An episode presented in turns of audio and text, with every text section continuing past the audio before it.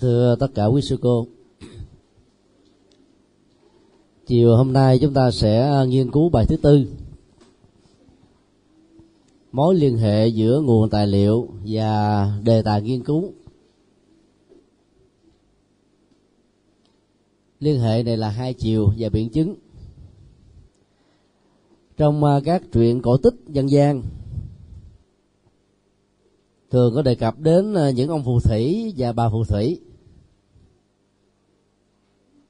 Tức là có thể có khả năng biến hóa từ cái không có thành có, từ cái có thành không có.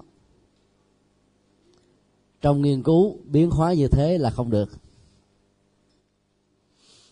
Nghiên cứu nó đòi hỏi đến ờ, các dữ liệu thực, hoặc tối thiểu đó là những giả thuyết thực. Để từ đó chúng ta phân ra những manh mối tạo ra các học thuyết đề cập đến các ứng dụng và mô tả được bản chất và giá trị của nó. Cho nên à, tài liệu trở thành là một cái nguồn à, vô cùng có ý nghĩa. Nếu không có tài liệu, thì ta khó có thể tạo ra được đề tài hay có đề tài hay mà tài liệu dở nghiên cứu hoài làm mãi vẫn không đi tới đâu. Thứ nhất ta sẽ xác định rõ về cái vai trò của tài liệu là gì. Trong à, buổi 1, buổi 2 thì à, chúng ta đã giới thiệu một cách bao quát về tài liệu rồi. Hôm nay tôi đi à, tương đối là chi tiết hơn để xác định được sự có mặt của tài liệu sẽ hỗ trợ chúng ta xác định đề tài và nội dung của đề tài. Trước nhất ta có thể định nghĩa tài liệu là công cụ nghiên cứu. Sự hiện hữu của nó là không thể thiếu. Có nhiều tài liệu chừng nào, thì đề tài nghiên cứu đó sẽ phong phú chừng đó. Nội dung nghiên cứu sẽ có giá trị đóng góp tương thích. Sẽ là một sai lầm nếu ai đó lợi dụng quá nhiều vào trí nhớ của mình. Ta có thể nói, nhà nghiên cứu giàu có bộ óc vĩ đại cỡ nào, tầm vóc cỡ nào, nhưng nếu không có các dữ liệu, không có các tài liệu, thì đề tài đó trở thành là một đề tài sống làm hoài, làm mãi mà vẫn không xong. Nếu có xong á, cũng sự là, chẳng qua là sự chấp giá nó không có tính thuyết phục không có giá trị. Và tác giả của nó mỗi khi à, đề cập đến cái tác phẩm của mình lòng cảm thấy à, không có vui lắm. Giống như cho ra một cái à, sản phẩm tinh thần căng non thiếu tháng nó chưa đổ đến lúc chín mùi.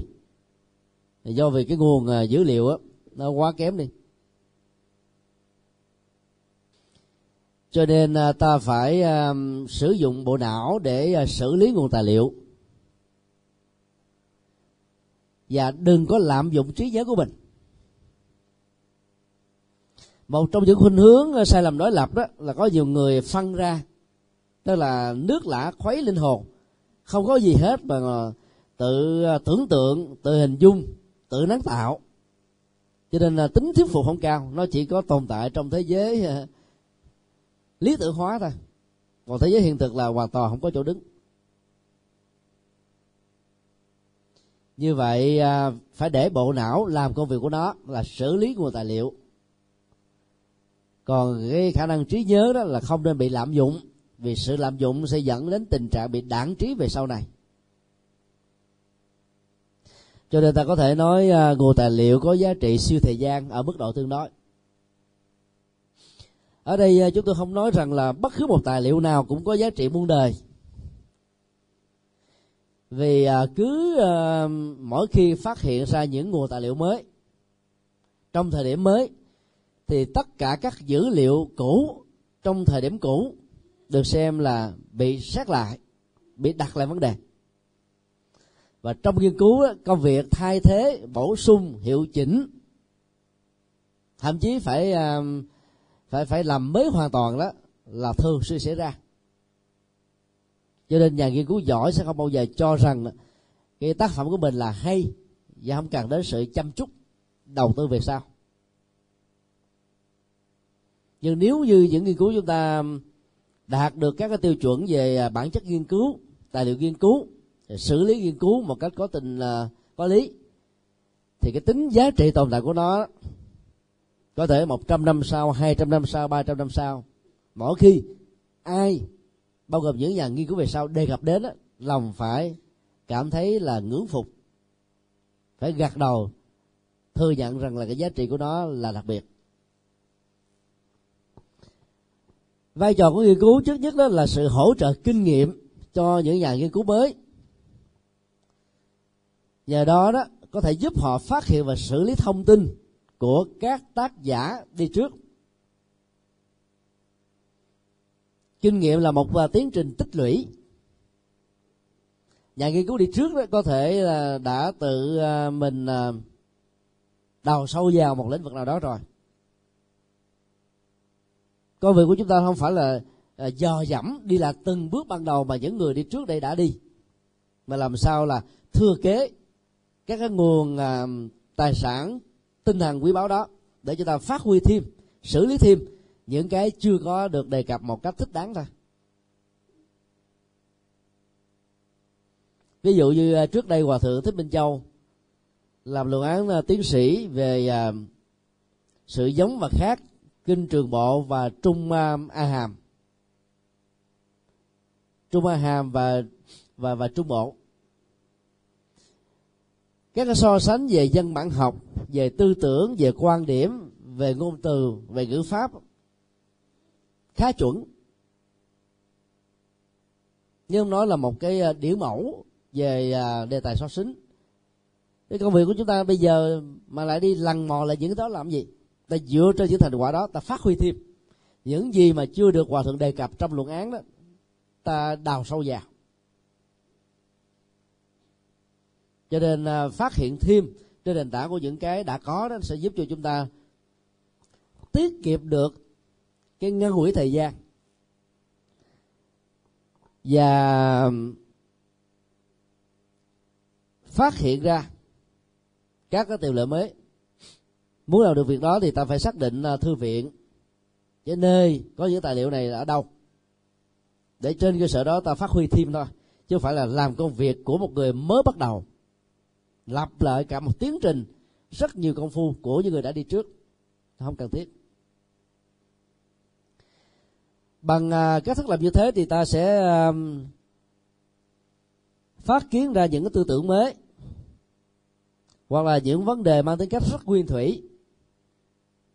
Tư tưởng mới là những cái mà chúng ta cần tạo ra các cái à, nghiên cứu nguyên thủy, tức là những nghiên cứu mà nó mang tính cách là chuẩn mực dựa trên tài liệu gốc chứ không phải là những cái kiến thức phát sinh.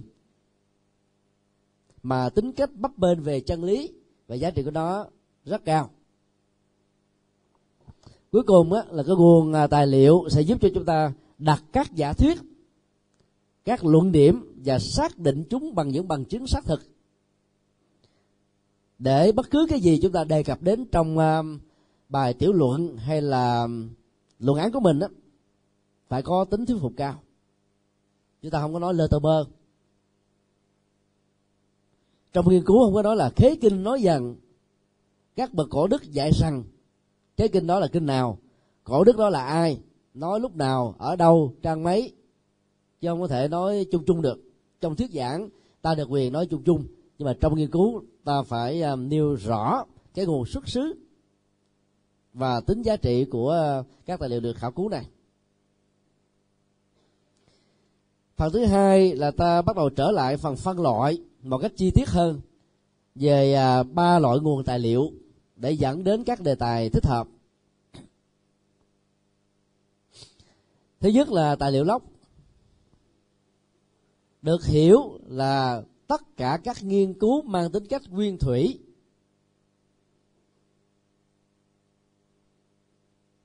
Tài liệu gốc là tài liệu à, chuẩn mực liên hệ đến ờ, ngôn ngữ gốc của dân bản.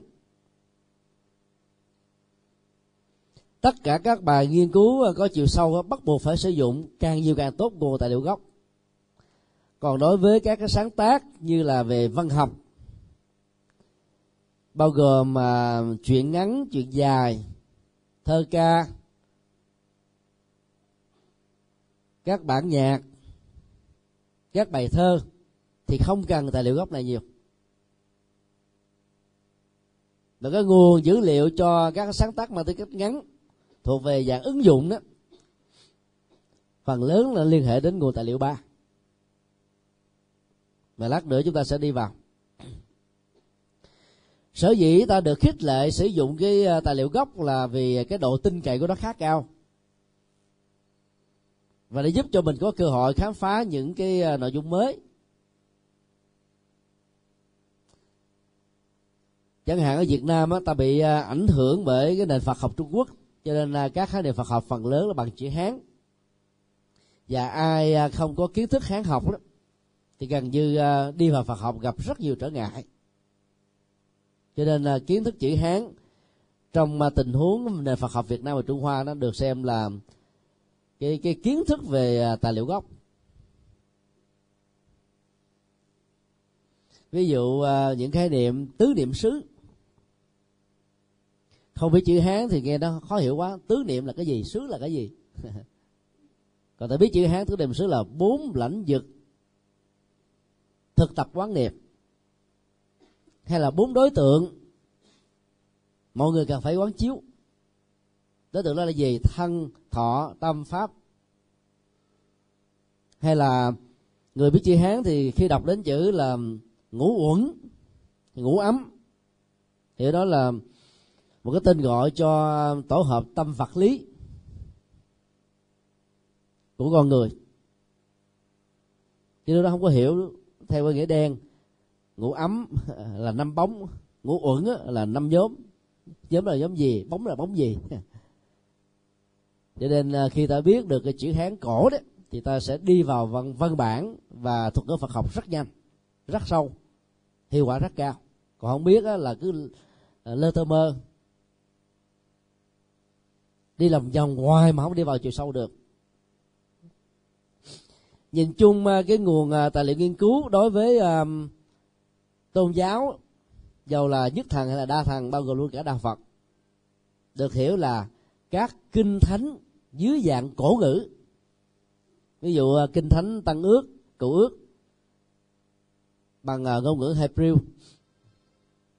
Chứ không phải là Latin. Latin là cái phần đã được dịch rồi còn uh, Ấn Độ giáo thì cái ngôn ngữ đó là Bali Sanskrit xin lỗi Sanskrit. Phật học ờ, Bali Sanskrit. Uh, triết học uh, Trung Quốc. Thì uh, ngôn ngữ cổ tài liệu gốc của nó phải là hán cổ liên hệ đến tứ thư ngũ kinh. Ta tạm phân ra cái nguồn tài liệu gốc này gồm có hai nhóm. Nhóm về tác gia nhóm về thể tài nhớ về tác gia. Tức là ta lấy à, những cái đề tài dựa vào một tác giả làm chính. Thì tất cả các sách nguyên thủy của tác giả đó, bao gồm luận án, chuyên khảo, bài nghiên cứu, thư từ, nhật ký, hồi ký, bút ký nhân chứng, được xem là tác phẩm gốc của tác giả này. Về phương diện thể tài đó thì à, những tác phẩm của một tác giả như là kịch thơ ca tiểu thuyết tự truyện phỏng vấn bản câu hỏi thống kê báo cáo biên bản lời khai văn kiện diễn văn và thông điệp đều được gọi là tài liệu gốc. Nếu đề tài chúng ta đang nghiên cứu là liên hệ đến tác giả và tác phẩm. Ta thể đưa ra một cái ví dụ như sau. Nếu ai đó làm uh, đóng góp của hòa thượng thích minh châu cho giáo dục phật giáo việt nam.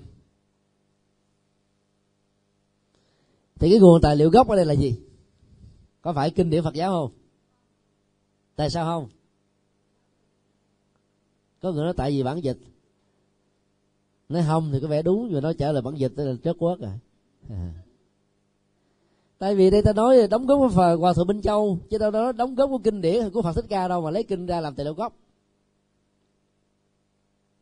như vậy tài liệu gốc đối với đề tài đóng góp của hòa thượng minh châu cho giáo dục phật giáo việt nam bao gồm tất cả các tác phẩm của hòa thượng, bao gồm các loại thể tài do chính hòa thượng viết dưới hình thức là bản cảo và đã xuất bản, thậm chí là dưới hình thức là là là là âm thanh như là cassette, video vcd dvd và cái thép.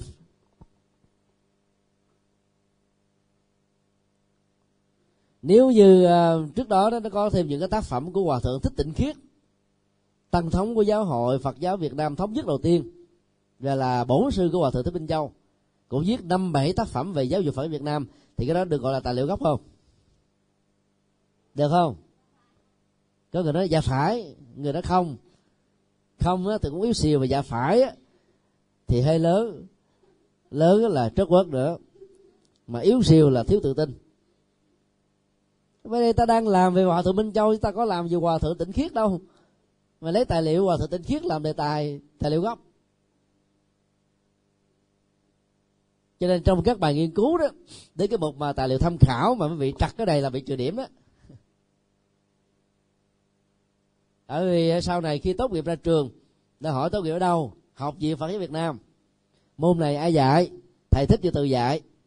Tôi nói, trời ông thầy từ từ, ông dạy gì đâu trớt quất vậy? Mang tiếng à thì ta phải hiểu rõ. Hiện tại đó thì hòa thượng thích minh châu có khoảng 6 à, học trò đậu tiến sĩ phật học ở nước ngoài về. Mỗi vị đều có viết về hòa thượng ở góc độ khác nhau. Thì tài liệu của các vị tiến sĩ, đệ tử hòa thượng viết về hòa thượng có được gọi là tài liệu gốc cho đề tài vừa đi không? Lần đầu tiên mới nghe nói hùng hùng hậu như thế. Như vậy là nắm được vấn đề khá tốt.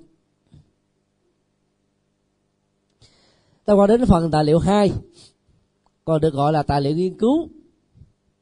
Hay một từ nôm na đó là tài liệu tham khảo. Được định nghĩa là bao gồm tất cả các loại sáng tác dựa trên hay viết về tài liệu gốc và các bản dịch của tài liệu gốc.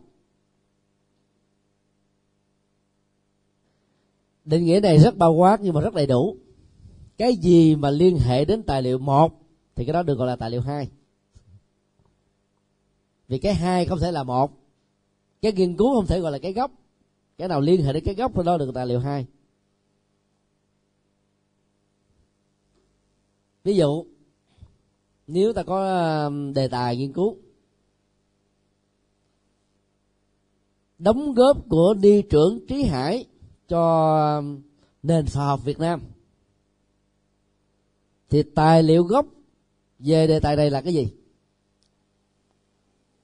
Là cái gì? Các sách của ai? Của đi trưởng. Những bản dịch của đi trưởng có được liệt ở đây không? Tại sao không? Rất hay. Có người nói tại vì đó là cái gốc khác chứ đâu phải của đi sư, đi trưởng đâu cho nên ta chỉ chọn những tác phẩm của ni trưởng đóng góp thôi.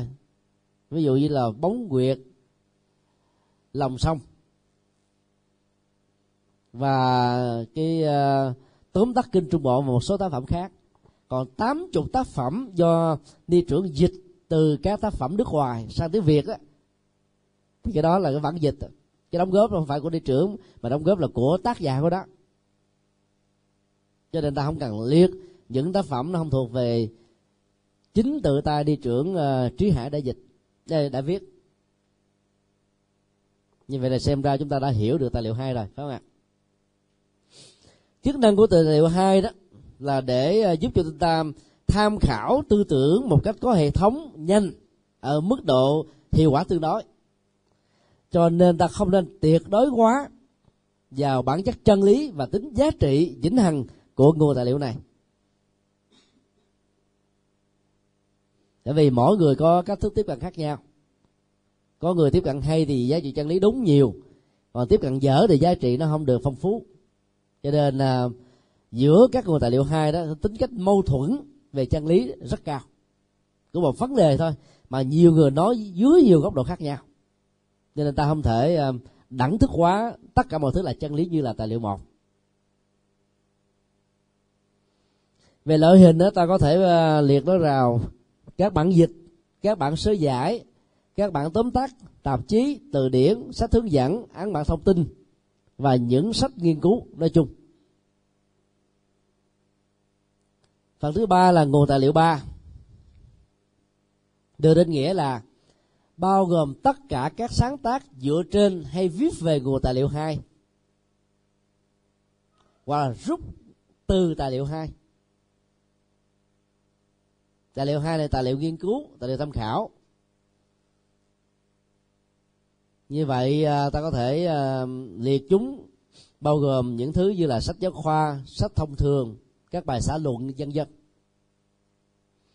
Những sáng tác về à, nghệ thuật như là thơ ca, truyện, văn học, rồi nhạc tân nhạc cổ. Và các bài thơ. Thường muốn hiệu quả và tác dụng nhanh đó ta sử dụng nguồn tài liệu ba. Tài liệu ba là sao? Tức là viết một cách có hệ thống từ kiến thức tổng hợp của tài liệu hai và tài liệu một. Ta không cần phải chua xuất xứ rồi à, so sánh đối chiếu những điểm à, tương đồng tương dị giữa các bản với nhau. Công việc đó không phải công việc của chúng ta vì sáng tác đây là nhằm đưa ra một cái giá trị ứng dụng. Và cái chiều dài của, của những cái sáng tác này rất là ngắn. Ví dụ như một bài thơ có một trang trong đó chẳng lẽ mình để năm chục cái uh, chú thích. Thơ mà chú thích nhiều quá là không phải là thơ hay. Thơ ta cảm nhận bằng cái dòng cảm xúc mà. Hoặc là một cái bài nhạc tân hay là nhạc cổ hay là tân cổ giao duyên.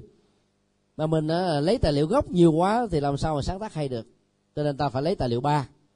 Thông tin thật là nhiều, thật phong phú. Để dựa vào đó, ta có những ý tưởng đưa ra một cái bài ca theo một cái à, cung bậc, ngũ ngũ à, ngũ cung, hay là theo à, phong cách phương tây là tùy. Cho nên để sáng tác nhanh ta sử dụng nguồn tài liệu này. Còn trong nghiên cứu học thuật đó thì việc sử dụng càng ít càng tốt nguồn tài liệu ba. Ta lấy một hệ thống tư tưởng đó thôi đối với những trường hợp mà lĩnh vực này nó mới, ta chưa biết, thì tham khảo, đọc qua cho biết, cho nó nhanh. Cho nên à, có thể nói à, chức năng của nó là tạo ra một cái nhìn tổng quát, hoặc chúng có thể được xem như là bản tóm lược một cách có hệ thống để cho mình dễ nhớ, dễ đi vào một vấn đề mà mình chưa quen. Và như vậy, sử dụng càng nhiều tài liệu ba này cho các nghiên cứu khoa học là càng bị thất bại. Ví dụ à, một hai ngày nữa tất cả các sinh viên sẽ à, được nhận cái tác phẩm chương trình cử nhân Phật học của học viện. Nó khoảng à, um, 36 trang. Thì đọc vào đây ta sẽ có một cái nhìn bao quát về uh, lịch sử hình thành học viện của chúng ta qua ba giai đoạn. Chương trình đào tạo cử nhân Phật học tại đây. Những giá trị thành tựu và chất lượng đào tạo sau khi tốt nghiệp. Các cái cơ hội đóng góp về các phật sự, về các nghiên cứu, về giáo dục, vân vân. Và nếu như một sinh viên nào đó làm cái luận án về vai trò của học viện Phật giáo Việt Nam trong lịch sử phát triển giáo dục Phật giáo Việt Nam, thì cái nguồn đó nó chỉ là tài liệu ba thôi. Tại vì nó không có nghiên cứu, cung cấp thông tin một cách bao quát thôi. Cho nên à, ta không cần phải trích dẫn vào trong cái à, luận văn hay là cái luận án của mình. Là tác phẩm như là đại học vận hạnh trước sự nô lệ của con người, tức là nói về cái nguồn gốc ra đời của đại học vận hạnh, những cái đóng góp to lớn của nó nó viết dưới góc độ phân tích mẫu xẻ rồi tổng hợp, quy nạp, diễn dịch, loại si, vân vân. Thì tất cả cái đó đó, nó là tài liệu chuẩn. Còn cái này là chỉ một cái nhìn bao quát thôi, như là thông báo. Thì nó không được xem là tài liệu chuẩn. Bây giờ à, chúng ta sẽ à, áp dụng à, ba định nghĩa tài liệu một tài liệu hai tài liệu ba để ta phân định cũng là cái nguồn tài liệu đó nhưng trong tình huống này đó, nó là tài liệu gốc tình huống khác nó là tài liệu hai tình huống khác nữa nó trở thành là tài liệu ba. Nắm rõ được cái sự khác biệt này đó thì việc liệt kê vào cái nguồn tài liệu trong nghiên cứu của mình mới chuẩn được. Ví dụ nếu ta có đề tài nhân quả phật giáo qua cái nhìn của nguyễn du. Thì trước nhất cái nguồn tài liệu một á, nó gồm là ba tạng kinh điển phật giáo. Về nhân quả của Phật giáo được đề cập rất rộng ở trong kinh tạng Nikaya tức là Bali. Được đề cập ở trong kinh A Hàm được đề cập trong kinh điển Đại thừa. Như vậy ba nguồn tài liệu này đó đều có đề cập đến hết vì đề tài của nó là nhân quả Phật giáo chứ không phải là nhân quả Thiên Chúa hay là nhân quả Kỳ Na nhân quả của Do giáo nhân quả của bà là môn giáo. Trên ba nguồn tài liệu kinh điển đó được xem là tài liệu gốc. Ngoài ra đó thì ta còn có một cái à, nội hàm khác liên hệ đến à, uh, Nguyễn Du. Cái gì Nguyễn Du? Mà truyện kiều là một trong những tác phẩm quan trọng của tư tưởng Nguyễn Du đề cập đến học thuyết nhân quả và nhiều tác phẩm bằng chữ hán bằng chữ đông của Nguyễn Du như vậy ta liệt các tác phẩm của Nguyễn Du có liên hệ đến nhân quả là tài liệu gốc. Trong tình huống đó ta phải xử lý thế nào?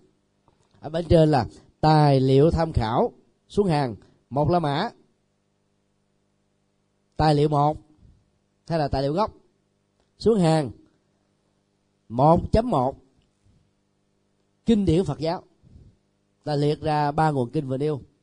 Xuống hàng 1.2 tác phẩm của Nguyễn Du như vậy, đối với tài liệu nào, đối với đề tài nào mà nó có hai nguồn tài liệu gốc trở lên, thì nhân vật nào, tác phẩm nào quan trọng hơn, ta đưa lên đầu. Cái con số mặc định 1.1 có thể được thay thế bằng là 1.a 1.2 được thay thế bằng 1.b tùy theo à, cách thức chúng ta sử dụng. Con số mặc định đó. Và tài liệu hai đối với đề tài này là cái gì? Ví dụ những bài viết về nhân quả, sách về nhân quả của Narada, của Rahula, của Hòa Thượng Tiện Hoa, của Hòa Thượng Tiện Hòa, của Hòa Thượng Nhất Hạnh, của Hòa Thượng Minh Châu, của Hòa Thượng Trí Quang và nhiều tác giả khác. Thì được xem là tài liệu hai mà ở đây nó liên hệ về nhân quả Phật giáo. Rồi bên cạnh đó ta cũng có tài liệu hai liên hệ đến Nguyễn Du. Ví dụ như à, các nhà văn các giáo sư đại học viết về chuyện kiều viết về à, cái số mạng rồi nhân quả ở trong chuyện kiều trong những tác phẩm đây đó của Nguyễn Du. Thì cái đó nó cũng là tài liệu hai liên hệ đến cái mảng thứ hai đó là Nguyễn Du. Như vậy trong tình huống này tài liệu à, nghiên cứu ta để là hai lao mã tài liệu nghiên cứu xuất hàng 2.1 tài liệu nghiên cứu về Phật giáo. 2.2 tài liệu nghiên cứu về quỷ du là phân định rõ. Nó cả bốn nguồn tài liệu. Ờ, nếu ai mà làm được như thế thì ờ, ta hiểu vấn đề rất rõ. Tài liệu ba. Nói cho biết thôi chứ không được sử dụng. Đó là các sách giáo khoa cấp 1, cấp 2, cấp 3, cấp cử nhân. Có cái gì liên hệ đến quyển du và đề tài nhân quả thì ta có thể ờ, đọc để biết thôi. Chứ không đưa vào chứ đưa mấy cái này vào là bị mất điểm. Phải nói đến cái nguồn tài liệu ba để chúng ta hạn chế sử dụng nó ngoài những cái sáng tác mang tính cách là cảm xúc đó, thì tài liệu ba là nhanh nhất. Bây giờ chúng ta đưa ra một cái ví dụ. Rồi à, quý cô à, sẽ à, phát biểu tài liệu một của cái này là cái gì? Cái hai là cái gì? Cái ba là cái gì nha? Xung phong.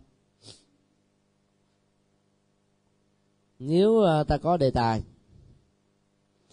phụ nữ trong đạo phật thì tài liệu một của đề tài này là gì?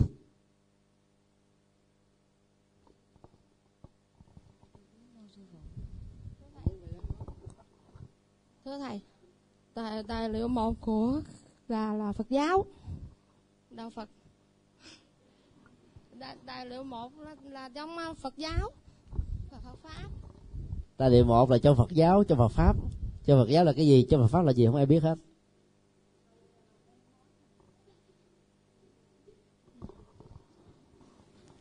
Mô Phật bạch thầy, tài liệu nói về người phụ nữ làm về như um, tâm lý sinh tinh, có nói ngoài được này hay là phải trong phải tìm về um, trong Phật giáo thì nó cũng phải có liên hệ về của ở ngoài như là phải tìm về cái uh, nguồn gốc uh, tâm sinh lý hoặc là uh, bản tính cá tính đồ. À, lý thuyết thì thấy nắm vững mà vô thực tế thì nó bị rớt đài hết rồi. Hai người trả lời đều trật hết rồi. Rồi, mời cô hy vọng người thứ ba gỡ gạt được chút nào. Cái đề tài của chúng ta là phụ nữ trong đạo Phật thì tài liệu một có thể có là gì Nam mô Di Đà Phật. Dạ kính thưa thầy cùng quý sư cô trong cả lớp um, nói về tài liệu một của người phụ nữ trong Phật giáo thì chúng ta đề cập đến Tam Tạng kinh điển nói về phụ nữ trong Phật giáo. Đề tài tài liệu thứ hai là những tác phẩm mà của quý ni trưởng, quý ni sư hay là của quý hòa thượng mà có nói đề cập đến à, phụ nữ của Phật giáo. Dạ thưa thầy hết. Phần 1 là đúng, phần 2 là dư. Những tác phẩm của các đi trưởng của uh, chư tôn đức của các tác giả nói về phụ nữ thuộc về tài liệu hai. Chỉ có các kinh điển phật giáo mới là tài liệu một thôi. Nó đúng mà nó không rõ. Tức là hiểu đúng mà mô tả đặt thì bị trừ điểm tại đâu phải người chấm nào cũng có tha tâm thông để thông cảm cho cái việc hiểu đúng mà mô tả sai của mình. Như vậy à, đề tài đó đó, tài liệu một là gì? Ba, kho tàng kinh điển phật giáo, kinh lực luận hệ bali, hệ a hàm, hệ đại thừa. Chứ không phải chỉ có kinh không đâu, phải có luật luận nữa. Tại vì trong luận cũng có đề cập đến phụ nữ, trong à, luật cũng có đề cập phụ nữ chứ mà nếu mình nói chứ có kinh không thì nó dư, nó thiếu rồi. Cho nên đúng đó là đúng được có sáu phần trăm bị thiếu, cho nên cũng bị trừ điểm. Còn tất cả những nghiên cứu của ai, tăng ni không phải tăng ni, thậm chí những người chống phật giáo, chống phụ nữ mà về phụ nữ phật giáo đều được xem là tài liệu hai. Như vậy là ta nắm à, nắm được chưa? Chưa hả? Thôi cả chịu khó về nhà nghe lại bây giờ chúng ta qua đến cái mảng um, đề tài, nghiên cứu. Đề tài thì rất nhiều. Nó nhiều như là số cá sông hằng, tức là không đếm hết được. Lịch sử ờ, giáo dục đã có mặt ờ, mấy nghìn năm. Mỗi một ờ, năm như vậy đó, một quốc gia có thể tạo ra hàng ngàn các tiến sĩ, vài chục ngàn các thạc sĩ ấy thế mà số lượng đề tài vẫn không hết. Nghiên cứu hoài còn hoài khảo sát hoài nó tạo ra vấn đề mới hoài. Dầu số lượng nó nhiều có nào đi nữa chúng ta cũng thể liệt và gom nó thành là bốn lĩnh vực chính thôi. Mà khi ta xác định rõ được cái bốn lĩnh vực chính á, thì các đề tài chúng ta tùy theo sở trường của mình mà mình nên chọn nó là nhóm nào? Nhóm thứ nhất là nhóm đề tài liên hệ đến tác giả và tác phẩm. Đây là nhóm đề tài rộng nhất có nhiều nội dung nhất. Nói về tác giả ta có thể đề cập đến uh, tư tưởng cuộc đời và sự nghiệp của nhân vật đó. Hoặc ta có thể à, phân tích cái đóng góp của nhân vật này trong giai đoạn à, nửa đời đầu. Có tác phẩm phân tích nhân vật đó ở giai đoạn nửa đời sau. Do mà nhất thiết là phải là là cả cuộc đời. Sở dĩ như thế là vì trong tư tưởng đó có nhiều nhân vật đó, nửa đời đầu ngon cơm ngọt canh. Nửa đề sau quan điểm học thuyết hoàn toàn trái ngược với những gì mà mình đã chủ trương. Cho nên sự lẫn lộn giai đoạn đầu với giai đoạn cuối sẽ làm cho chúng ta đánh giá sai về một tác giả. Và do đó lẫn lộn tư tưởng và sự khác biệt giữa các tác phẩm. Trong khi đó, đối với tác phẩm thì ta có thể phân tích nó dưới góc độ dân học, tư tưởng, triết lý, học thuyết, khái niệm. Nó rất là nhiều. Và để tập đến một tác phẩm nào đó, ta không cần phải nói hết những gì mà người đó sáng tác. Ví dụ như thì sư dứt hạnh à, sáng tác tất cả là một trăm ba mươi mấy tác phẩm cho đến thời điểm này. Mà muốn đi sâu trong nghiên cứu thì ta chỉ chọn một, hay là một vài tác phẩm thôi. Hay là ta dựa vào một học thuyết nào đó để ta đi một cái chiều ngang lẫn chiều dọc. Vốn nó được trình bày một cách rải rác đây đó trong các tác phẩm khác nhau. Ở Việt Nam thì ai cũng biết hai nhân vật nổi tiếng có gốc gác Phật giáo, thứ nhất là Nguyễn An Ninh thủ tướng đầu tiên của nước Cộng hòa xã hội chủ nghĩa Việt Nam. Vốn là một Phật tử thuần thành. Thứ hai đó là Hòa thượng Thích Thiện Chiếu. Là một nhà cách tân Phật giáo có rất nhiều các tác phẩm um, đóng góp về đạo Phật đặc biệt là giới trẻ. Nhưng ở cuối cuộc đời đó thì cả hai vị này đi theo chủ nghĩa Mác Lenin. cho nên uh, có những cái tác phẩm tại sao tôi từ bỏ đạo Phật? Với một hình thức giống như phê phán Phật giáo. Niết bàn Phật giáo như là một cái ảo tưởng không có thật. Thì như vậy là khi nghiên cứu về tác phẩm tức là tư tưởng của hai nhân vật này thì giai đoạn một á, thì ta ngưỡng vọng bao nhiêu về cái đóng góp to lớn của các vị cho Phật giáo thì giai đoạn 2 đó đôi lúc ta thất vọng bấy nhiêu. Cho nên à, khi đề cập đến những à, tác giả mà có hai quãng đời mà tư tưởng đối lập với nhau thì ta phải thận trọng. Cho nên ta đòi hỏi phải đọc hết các tác phẩm người đó thì ta mới có thể ờ, nắm bắt được. Chứ bằng không á, cái sự so le về tính hệ thống quan điểm không có thống nhất trước và sau sẽ làm cho người ta phản biện mình một cách rất là dễ. Ví dụ mình nói rằng là uh, Nguyễn An Ninh là người ủng hộ Phật giáo. Nhiều người ta nói không nếu ông ủng hộ Phật giáo tại sao ông có tác phẩm ờ, tại sao tôi từ bỏ đạo Phật? Vì là ủng hộ ở giai đoạn nào và hết ủng hộ ở giai đoạn nào. Ta phải lưu ý chuyện đó. Ví dụ thứ hai, chẳng hạn như Oso Osho là một nhân vật rất nổi tiếng. Có tài hùng biện, thuyết giảng tiếng Anh một cách rất lưu loát, khôi hài, sâu sắc, tế nhị. Và người ta đã viết chép lại từ những cái bài giảng của ông. Xuất bản đã trên 500 quyển sách bằng tiếng Anh và dịch ra nhiều ngôn ngữ trên thế giới. Mỗi một tác phẩm trung bình là từ 300 trang đến 500 trang. Số lượng sách của một tác gia hiện nay Osho đang đứng đầu bảng. Giai đoạn đầu của ông đó là ảnh hưởng từ Phật giáo, nhất là Phật giáo thiền. Ông trở thành một nhà sớ giải về thiền rất sâu sắc. Mỗi một thiền sư nổi tiếng của Trung Quốc và Nhật Bản được ông là phân tích thành một tác phẩm mà nếu ta đọc học văn phong của những tác phẩm này với các tác phẩm mô tả về các thầy sư khác đó, là nó độc lập với nhau không có trùng. Và ông nổi tiếng từ những ờ, tác phẩm nói về Phật giáo như thế. Nhưng cuối cuộc đời ông bị ờ, bị bị lạc vào tà đạo. Ông cho rằng mình là thế tôn. Rồi từ đó có những ờ, tác phẩm phê phán đức phật và cuối cuộc đời ông chủ trương là tự do tình dục để ờ, đạt được niết bàn bằng con thuyền là bằng bằng phương pháp thiền kim cang. Vậy đó chúng tôi thường đề nghị ờ, những vị mà dịch tác phẩm Osho là nên ngưng không nên dịch nữa nếu cái đó là Phật giáo.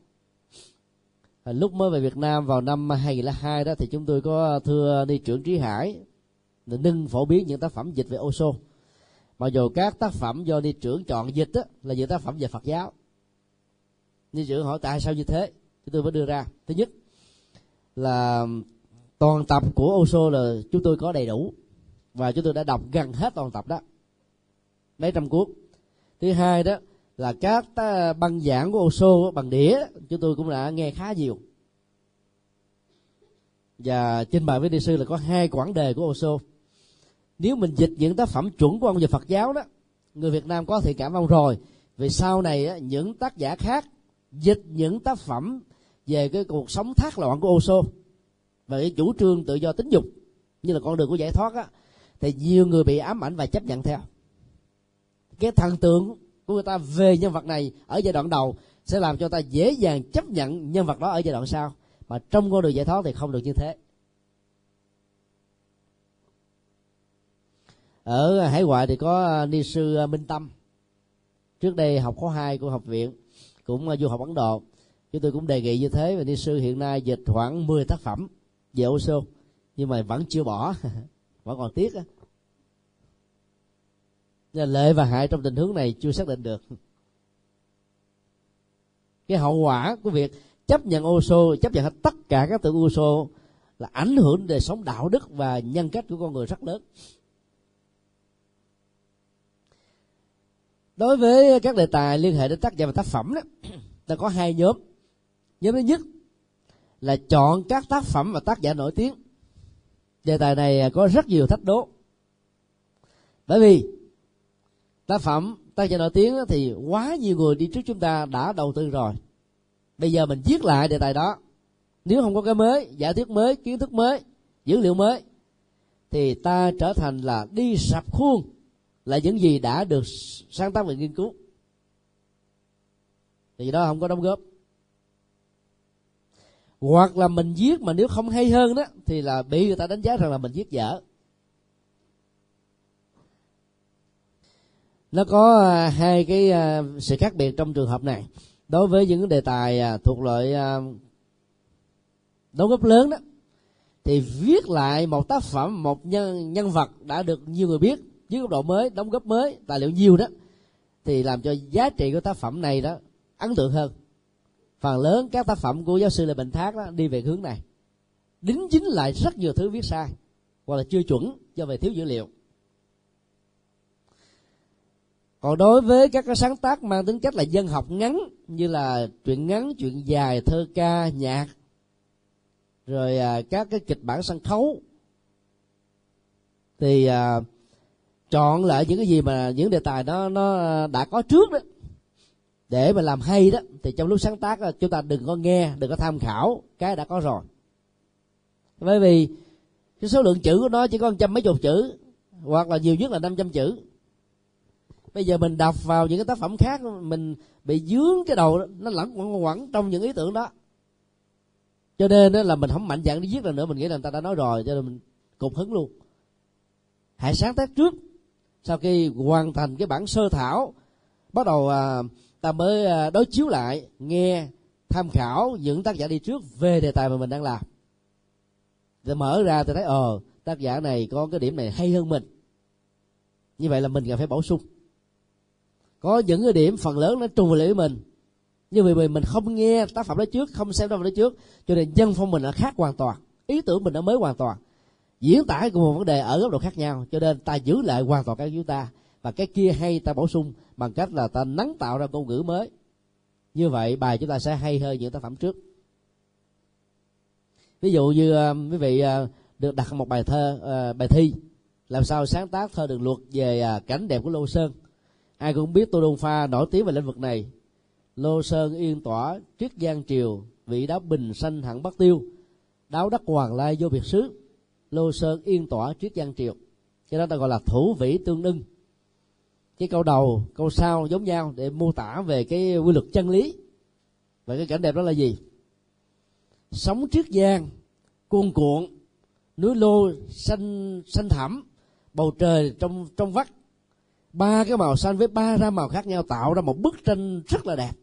Mà ai chưa đến đó đó, suốt cuộc cuộc đời ôm cái lòng tiếc nuối nhưng khi đến rồi đó, với cái nhìn Phật học, thấy cũng vậy thôi, không có gì khác hơn. Đó là cái quan niệm về thiền học.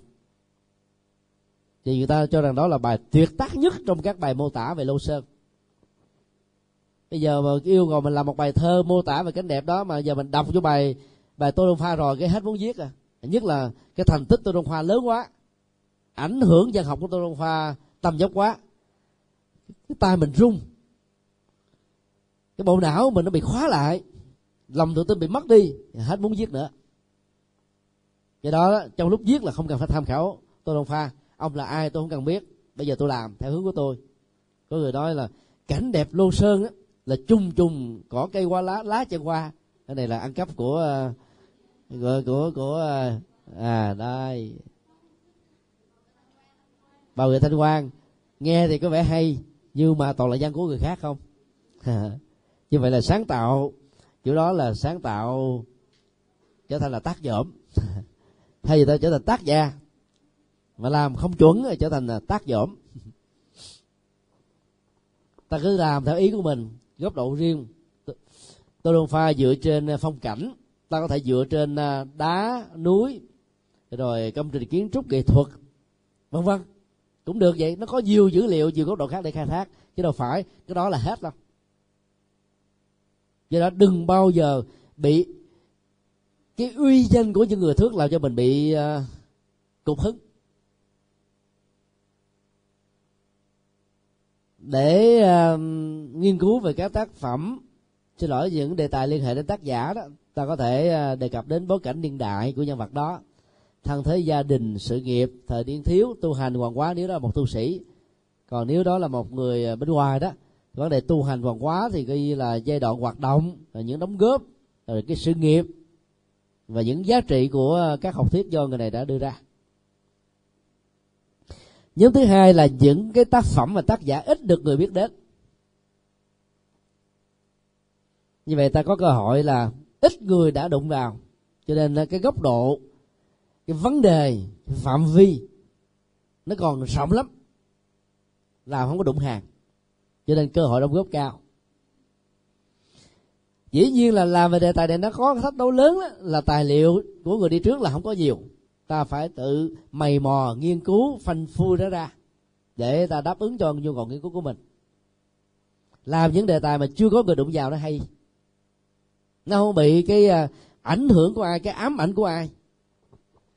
Bây giờ bài mà bây giờ tình mẹ của y văn đi lòng mẹ bao la như bị thấy bình ai cũng thuộc lòng hết trơn à bây giờ mình cũng làm cái bài lòng mẹ nữa. Thì nó đụng hàng à. Người ta có bị ảnh hưởng của bài y văn, mình làm cái bài có hay hơn, thì ta cũng chưa chắc đã thừa nhận. Cho nên à, ngọc sơn mới làm bài tinh cha. Và cái bài đó trong thời điểm đó là một trong những bài đầu. Và nó rất là hay.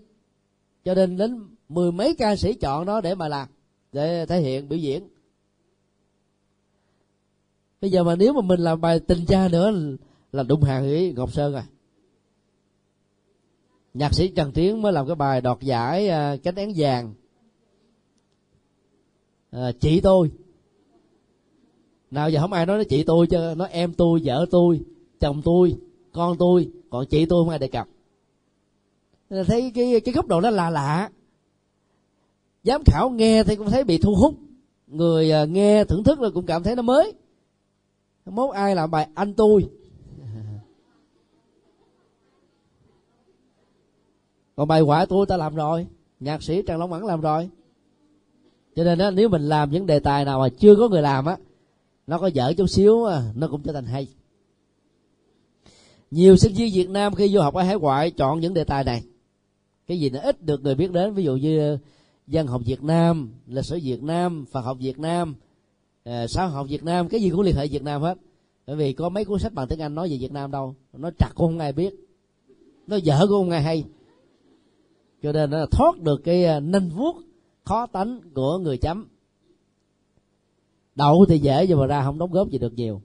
Đó là những người gọi là sợ hãi thiếu bản lĩnh thiếu tự tin cho nên không có đóng góp được nhiều. Ví dụ trong tiếng anh đi ta dùng cái từ là kiên trần nhân tông. Nhưng mà có người ta viết trật tôi để là trần nhân tông kinh thì người nước ngoài đâu biết đâu. Ta để là trần kinh trần nhân tông, ta hiểu là vua trần nhân tông, tức là nhân vật, tên người. Còn đấy là trần nhân tông kinh thì người nước ngoài không biết đó là sai. Sẽ hiểu rằng là ông vua của xứ trần nhân tông. Làm gì có cái xứ nào tên là xứ trần nhân tông đâu. Như vậy là những sinh viên mà hơi yếu chọn những đề tài thuộc về món ruột của nước mình á các giáo sư hướng dẫn không biết thì mình thoát chết. Nhưng mà thoát chết trong lúc thi, ra ngoài sẽ chết đuối thật, hay là bị tai nạn thật đấy. Do đó là phải cố gắng là tìm những đề tài có góc cạnh nhiều để à, ta trải nghiệm cái à, kinh nghiệm và kiến thức của mình. Nhóm đề tài thứ hai được gọi là đề tài mang tính cách học thuyết hay là khái niệm thì trọng tâm của nó là xoay quanh những vấn đề học thuyết triết lý khái niệm thuật ngữ. Do đó đào sâu về chúng ta có thể góp phần hệ thống hóa lý thuyết hóa khoa học hóa. Để do vậy khái niệm nào học thuyết nào vấn đề gì được trình bày đó, càng mới lạ càng tốt càng đóng góp nhiều. Ví dụ uh, quý sư cô à, thích về vấn đề à, bình đẳng giới. Thì ta có thể à, đề cập đến phụ nữ trong tôn giáo. Đề này lớn quá. Nếu ta làm một cái bài tiểu luận á, thì không bao giờ làm xong hết được. Thì trong tôn giáo nó có là à, do thái giáo rồi thiên chúa giáo tinh lành giáo chánh thống giáo hồi giáo ấn độ giáo bà la môn giáo rồi khổng giáo lão giáo phật giáo đề tài đó mà làm cho một luận án tiến sĩ vẫn còn rộng. Huống hồ là một cái à, tiểu luận nhỏ. Giờ ta giới hạn lại. Phụ nữ trong đạo phật và thiên chúa giáo. Như vậy là, ở đây đã liên hệ đến hai thứ, vừa là học thuyết và vừa là khái niệm. Học thuyết là làm cho nó có liên hệ một cách gián tiếp đến bình đẳng giới. Mà trong thiên chúa không có, chỉ có đạo phật có. So sánh như vậy ta thấy là cái à, ấn tượng của đó tốt hơn. Về đạo phật. Còn khái niệm đó là phụ nữ. Hoặc là ta có một cái đề tài à, nói về cái khái niệm thiền đi. Thiền trong đạo phật. Mặc dù ngay tự đề nó không có so sánh gì hết á. Nhưng mà khi phân tích nghiên cứu ta có thể à, so sánh các khái niệm với nhau. Nguyên ngữ tiếng phạn gọi là dana. Người trung quốc phiên âm là sản còn người nhật bản là zen việt nam đọc là thiền các cái à, khái niệm khác nhau này mô tả cùng một nội dung. Và ta có thể à, lột tả cái phần dịch nghĩa của nó như là tĩnh lự của người trung quốc. Hoặc là chánh niệm tỉnh thức của à, truyền thống Bali. Nhất tâm bất loạn của kinh A Di Đà tam mật tương ưng với nhiều góc độ khác nhau. Thì cái khái niệm đó được hiểu như thế nào trong ngữ cảnh về yêu thì những cái uh, nghiên cứu như thế này gọi là học thuyết và khái niệm hết đào vào cái này thì có nhiều thứ để đào lắm. Giống là ta đi vào trong một cái ờ, cái kho tàng, nó có dạng dạng các cái sự vật để ờ, chúng ta thưởng thức đó một tác giả trong cuộc đời có thể có đến là hàng ngàn khái niệm mới, vài trăm khái niệm mới. Học thuyết có thể là vài chục học thuyết mới. Ví dụ như ờ, ai đó làm về đề tài đề cao vai trò phụ nữ trong hệ thống làng mai chẳng hạn như thế. Thì ta thấy là các tác phẩm của thiền sư nhất hạnh cho thấy vai trò của ờ, phụ nữ rất lớn trong các khóa tu, trong ờ, chương trình giảng dạy, trong các phật sự. Rồi đến cái phong tục tập quán ờ, thăm viếng nhau mùa tết á, thì bên làng mai đó, mấy thầy, mấy chú sa di lại các sư cô, các cô sa di ni trước, sau đó mấy cô mới lại là sao như vậy là không dùng ngôn ngữ bằng lời.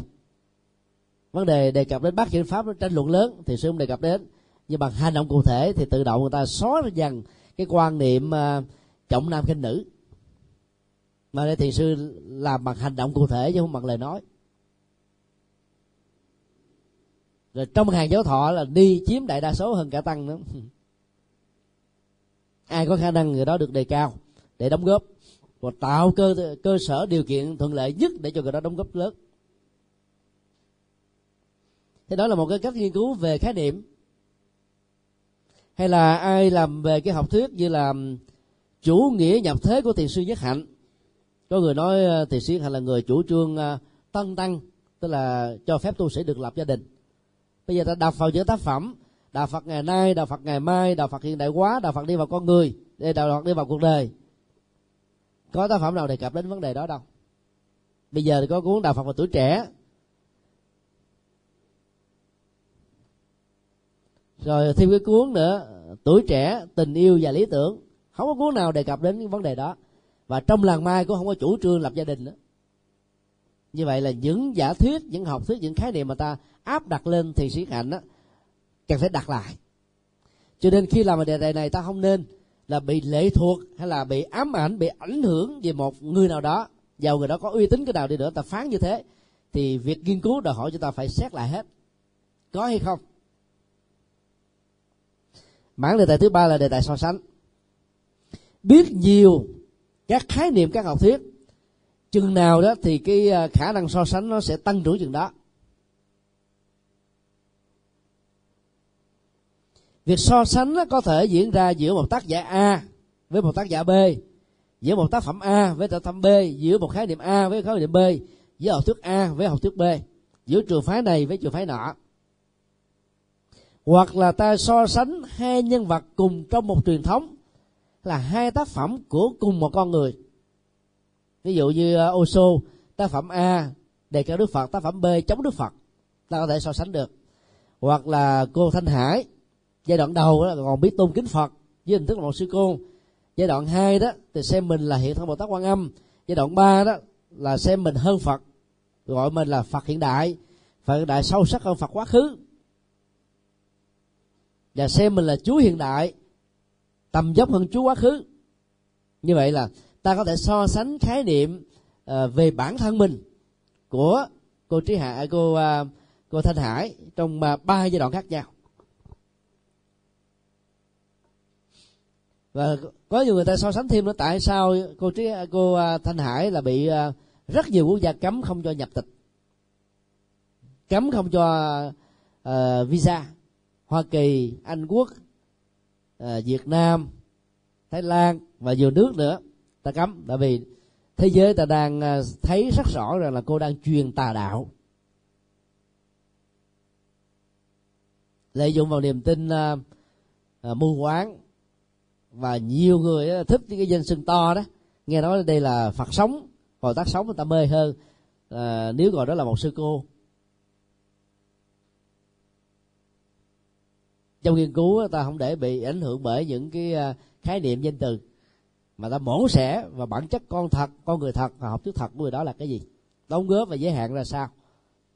Còn những cái ca tụng tôn vinh cỡ nào đi nữa ta không bị à, ám ảnh. Để ta mới khám phá ra đặc điểm chung của cái giúp đề tài này đó là khó. Nó như là một thách đố, nhưng mà thách đố đó là một sự hấp dẫn. Là bởi vì là kiến thức người đó đòi hỏi phải rộng. Nếu ta làm so sánh hai truyền thống khác nhau thì ta phải biết lĩnh vực của hai bên. Nếu ta nghiên cứu về hai tác phẩm thì ta phải nắm rõ nội dung của hai tác phẩm này. Như vậy là cái mức độ yêu cầu là ngoài cái lĩnh vực sở trường ta còn phải biết thêm một lĩnh vực khác được đem ra để so sánh trực tiếp hay là gián tiếp khuynh hướng nghiên cứu về nó đó, nó có thể là giống và khác, ta nhấn mạnh đến, hoặc là toàn bộ những điểm giống, hoặc là toàn bộ những điểm khác, hoặc là cả hai. Tránh tình trạng như thế này. Ví dụ như ờ, ai làm ờ, đề tài ờ, từ bi trong đạo phật và bác ái trong thiên chúa giáo, có thể để chương đầu, chương giới thiệu tầm quan trọng của đề tài. Chương hai bác ái trong thiên chúa, chương ba từ bi trong đạo phật chương tư kết luận, gọi là so sánh mà thực ra chả có so sánh gì thế nó chỉ có liệt kê. Như vậy đề tài như thế là bị lạc đề. Sai về phương pháp luận. Như vậy trong tình huống này, nếu ta làm so sánh thì ta phải làm sao? Chương đầu nói về tầm quan trọng của hai tôn giáo về vấn đề từ y và bác ái. Viết theo cái dạng so sánh, đối chọi một với một, hai với hai, ba với ba. Thì các chương còn lại cũng theo công thức đó ví dụ ta nói bác ái với con người và từ bi với con người. Thì rõ ràng là hai quan điểm tôn giáo này khác nhau hoàn toàn.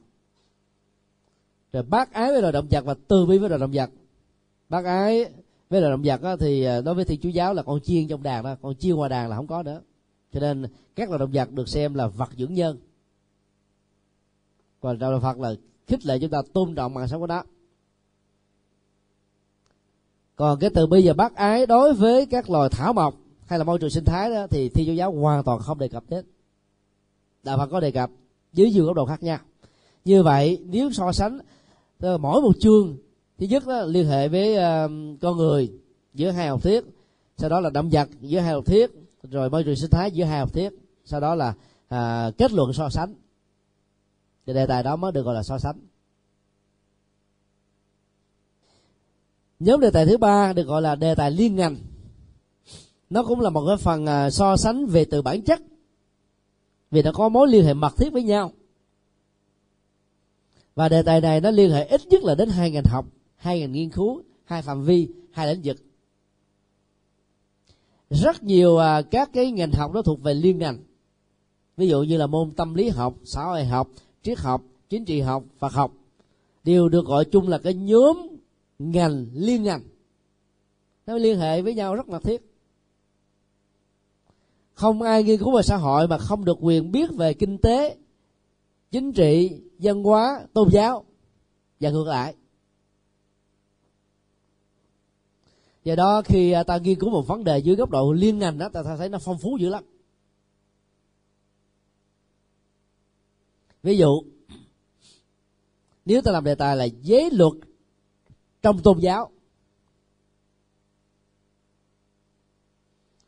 Thì phạm vi nghiên cứu chúng ta có thể rất là nhiều. Thứ nhất là cái khái niệm điều răn và đạo đức. Với sila phật giáo được dịch là đạo đức.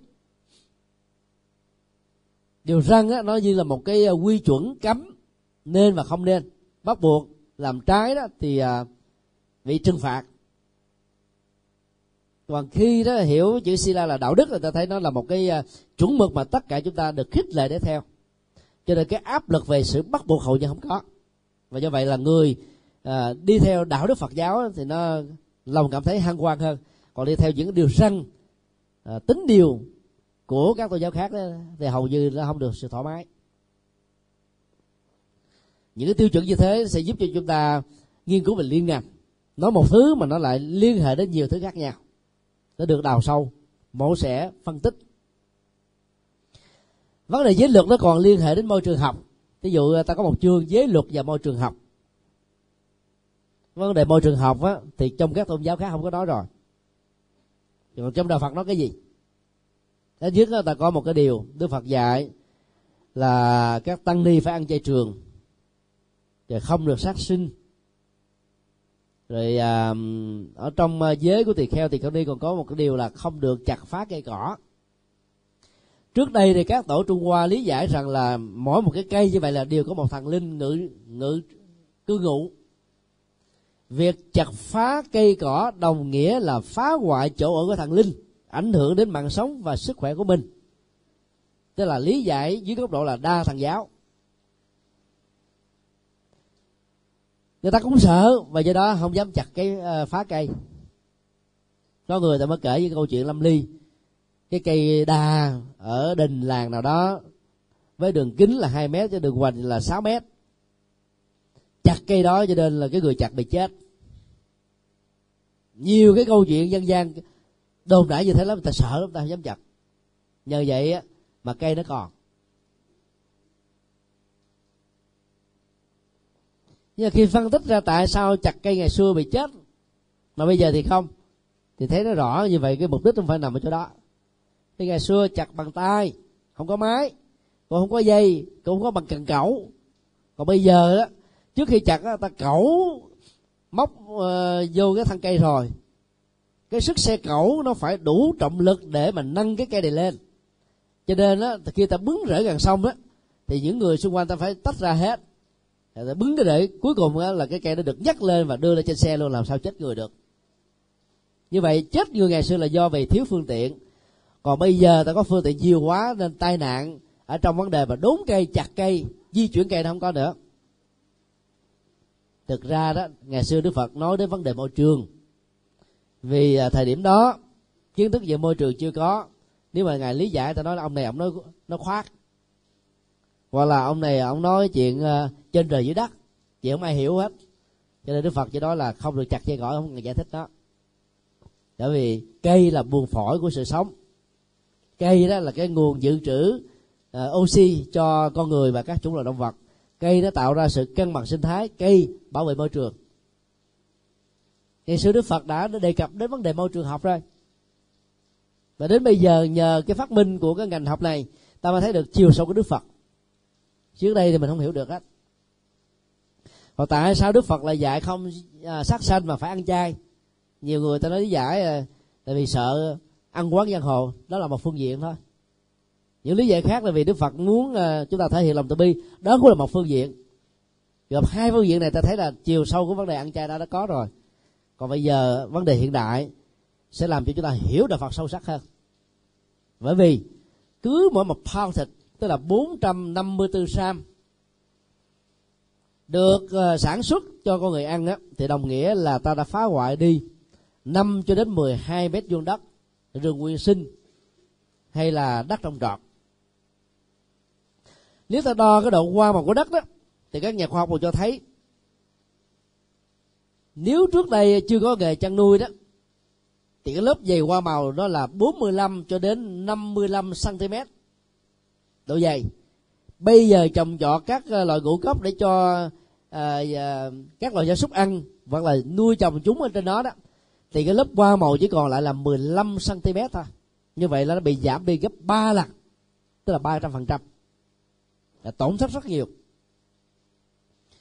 Một bao thịt đó, là nó sẽ cung ứng vào ở trong cái bầu khứ quyển là 270 kg carbonic.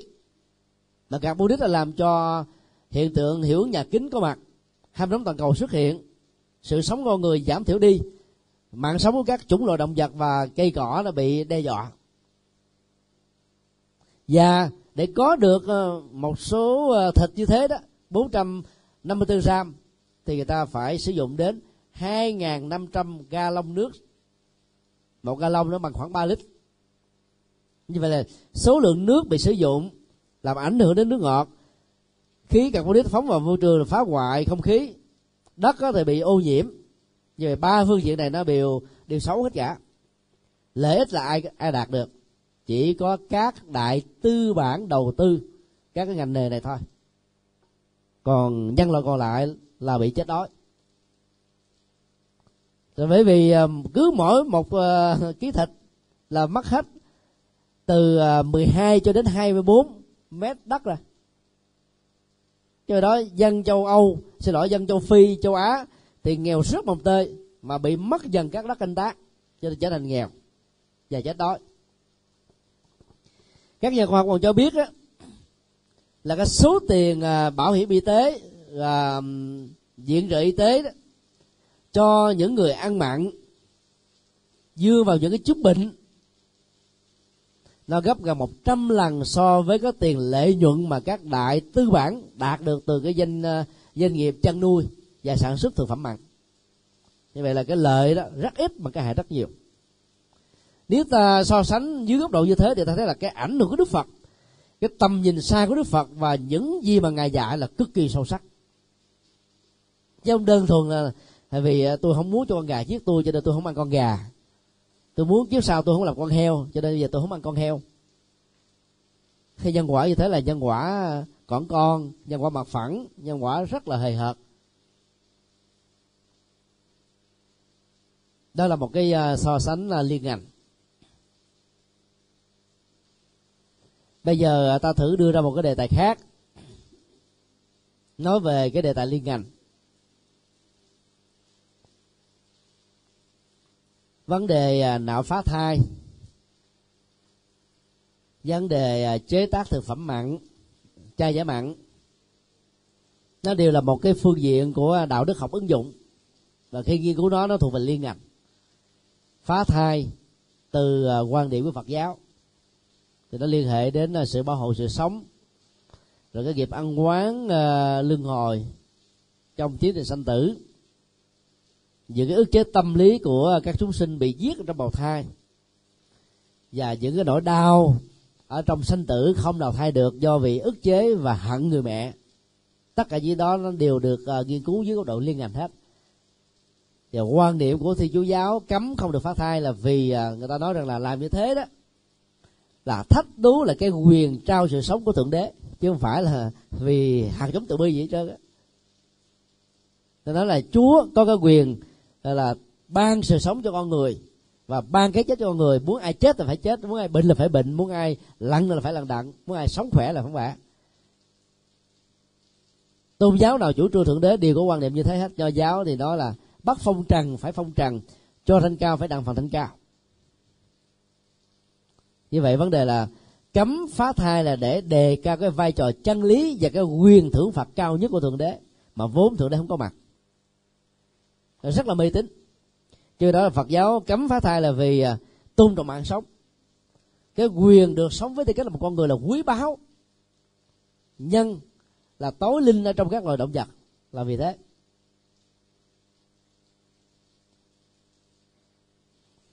Do đó khi à, ta làm vấn đề phá thai thôi thì ta lại nghiên cứu nó dưới góc độ à, phụ nữ học dưới góc độ xã hội học dưới góc độ uh, tôn giáo học dưới góc độ triết học dưới góc độ đạo đức học dưới góc độ sinh học.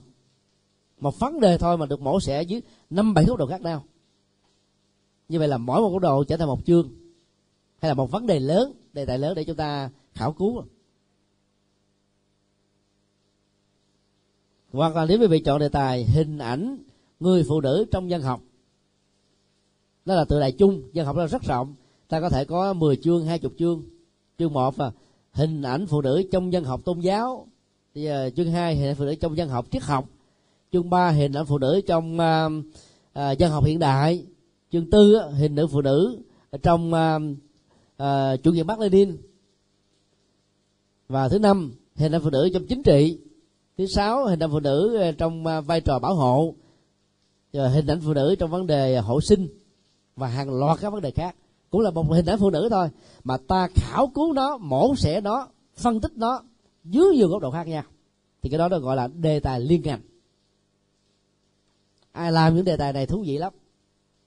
Nó tạo cơ hội cho chúng ta mổ xẻ, đa dạng và khó bị đụng hàng lắm. còn khi mình nói là phụ nữ trong phật giáo thì cái phạm vi giới hạn là trong phật giáo rồi.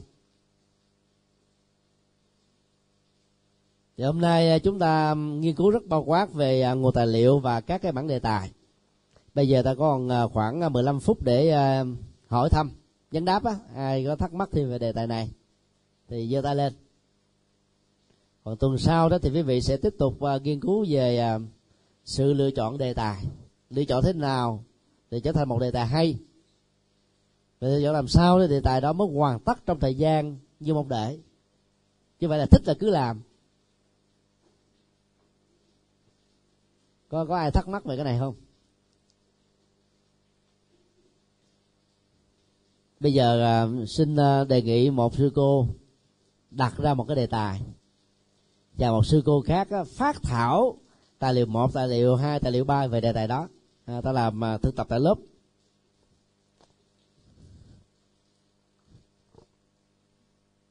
Bây giờ yêu cầu cô cho bất cứ đề tài nào mà cô thích.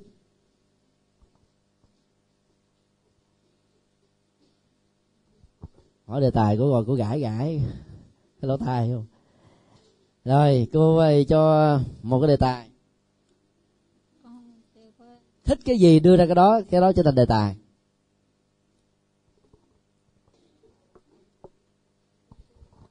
Ai giơ tay xung phong.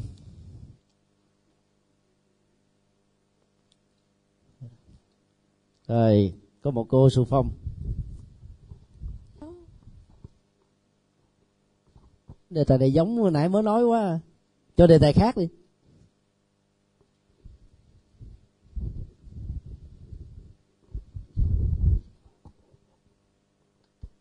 Dạ thưa thầy con cho đề tài là nói về khóa học à, khóa 8 năm 2009.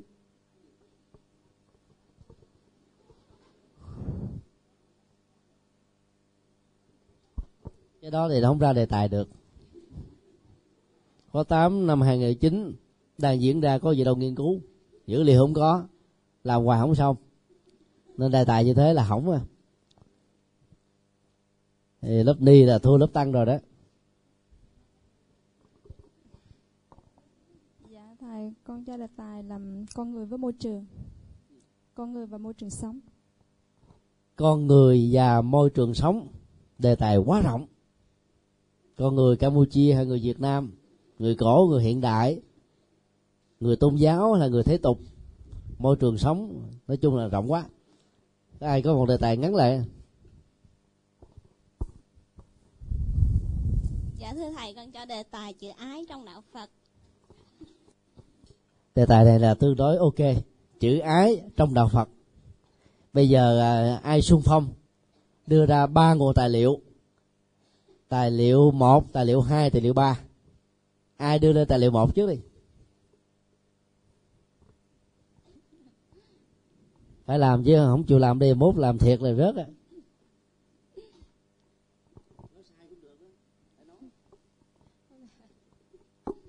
Bây giờ nói sai cũng được không sao.